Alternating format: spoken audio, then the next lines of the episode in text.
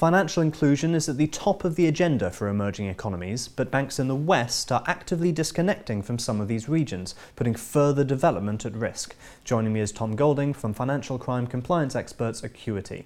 This de risking is an unintended consequence of some very important regulations around money laundering and terrorism financing, What's gone wrong? Well, I think it would be unfair to say de-risking decisions were based solely on those regulations you mentioned. I think there are many factors that come into play why banks would make certain decisions uh, to remove either products or whole services from regions. But the top two are going to be around commercial viability. Are they doing good business within that region?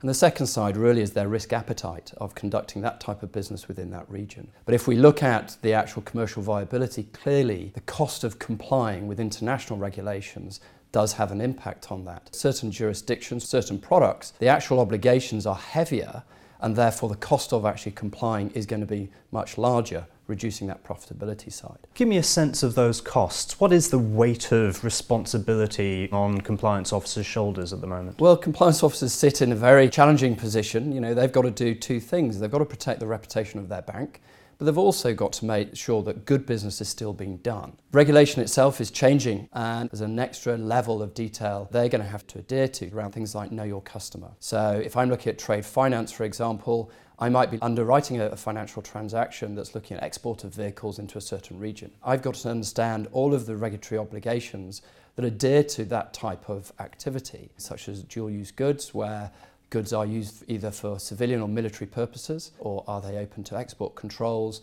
Are any of the parties uh, behind that uh, sanctioned or heightened risk? Do I know the counterparties behind that trade? You know, and that's just one example. If I'm doing a high volume of that, I've got to be able to understand all of that information be able to feel confident that that is a, a trade that I'm underwriting that actually is represents good business and doesn't harm the reputation of the bank. This de-risking, what actually is the effect on the ground for businesses and for people? So if you're a regional bank within a country that's wanting to be able to offer to its clients things such as microfinancing or products that are all about financial inclusion, then that bank also has to have access to the international financial banking systems. You know, we need fast, efficient uh, financial services to conduct that activity. And if we pull back from some of those, then it's going to be harder for people to get access to those products. And therefore, as a regional bank, you know, they've got to be able to demonstrate that they've got those effective controls in place. That actually the due diligence they're conducting on their own clients is a standard that's recognized by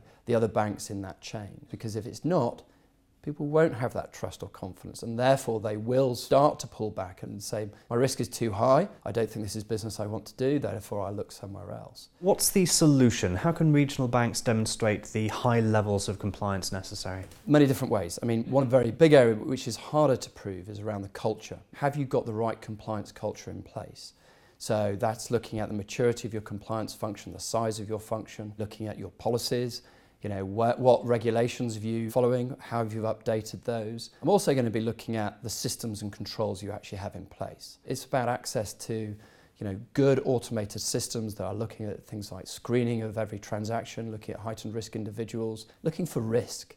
So you're not passing on that risk. If you've got a very manual operation, not only are you going to introduce kind of human error, but also, there are individuals that might be compromised in your operation. So again, as a, as a bank looking to do a correspondent relationship with you, I'm going to make a risk assessment on all of those factors to say, actually, this bank has got those in place, got a good culture, I think the risk is lower from that. We've worked with clients in both Angola and Myanmar who are trying to say, we understand. A bank has to get that confidence, and therefore we have got to demonstrate that through things like the systems, our approach, our, our policies in place, and really an effective regime that verifies and validates that what I'm passing through to the other banks is something they can use and they can do their own due diligence on. We've moved past the kind of tick box compliance and that area of culture and understanding that kind of spirit of what we're trying to achieve is, is very important. Tom, thank you.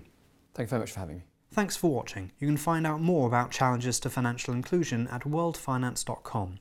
And please subscribe for more risk management news as well as all the latest insights from World Finance.